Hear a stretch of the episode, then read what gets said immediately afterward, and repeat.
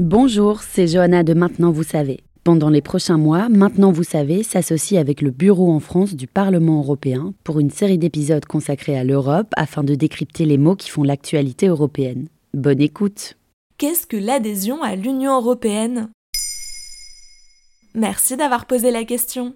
Rejoindre l'Union européenne, l'Ukraine en a fait la demande au lendemain de son agression par la Russie, le 28 février 2022. Deux États se sentant également menacés lui ont emboîté le pas, la Géorgie et la Moldavie.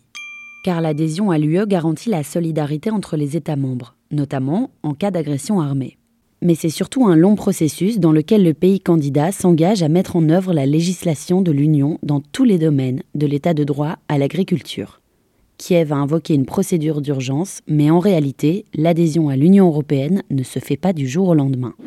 On compte aujourd'hui 27 États membres au sein de l'Union européenne, ce qui n'a pas toujours été le cas. En 1957, l'UE était composée de six pays fondateurs l'Allemagne, la France, l'Italie, les Pays-Bas, la Belgique et le Luxembourg. À partir de 1973, elle a connu ce qu'on appelle des vagues d'élargissement, au cours desquelles des États ont rejoint ses rangs. La plus importante en nombre a été celle de 2004, où 10 pays ont rejoint l'Union européenne, 15 ans après la chute du mur de Berlin. La dernière en date, celle de la Croatie en 2013. Mais alors, comment ça marche? Ne rejoint pas l'UE qui veut. Pour avoir le statut de candidat, un pays doit répondre à deux conditions. D'abord, il faut être un État européen, une notion parfois floue qui peut conduire à des difficultés, comme c'est le cas pour la Turquie. La demande d'adhésion de ce pays entre deux continents, déposée en 1987, fait toujours l'objet de débats. Ensuite, il faut respecter les valeurs européennes comme l'état de droit, le respect de la dignité humaine et des minorités.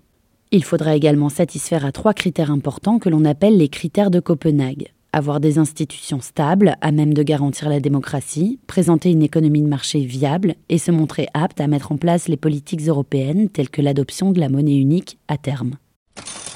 Et ensuite, comment se déroule le processus? Si la Commission estime que les critères peuvent être remplis et que tous les États membres y sont favorables, alors les négociations d'adhésion sont lancées, mais sans garantie encore.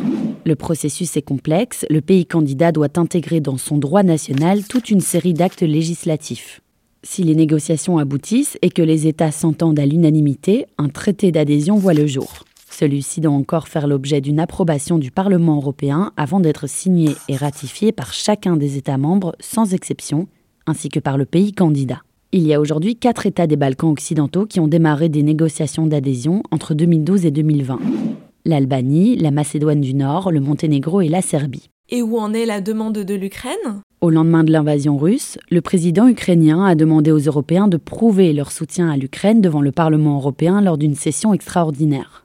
La résolution, adoptée dans la foulée par les députés européens, reconnaît à l'Ukraine une perspective au sein de l'UE. Mais faute de procédure d'urgence permise par les traités, les 27, réunis en sommet les 10 et 11 mars, ont écarté l'idée d'une adhésion rapide de l'Ukraine, alors que le pays est en guerre. Ils s'engagent cependant à travailler de façon plus étroite avec Kiev pour l'aider à rejoindre l'UE à terme. Voilà ce qu'est l'adhésion à l'Union européenne. Maintenant, vous savez, un épisode écrit et réalisé par Johanna Cincinnatis en collaboration avec le Bureau en France du Parlement européen. En trois minutes, nous répondons à votre question. Que voulez-vous savoir? Posez vos questions en commentaire sur les plateformes audio et sur le compte Twitter de Maintenant, vous savez.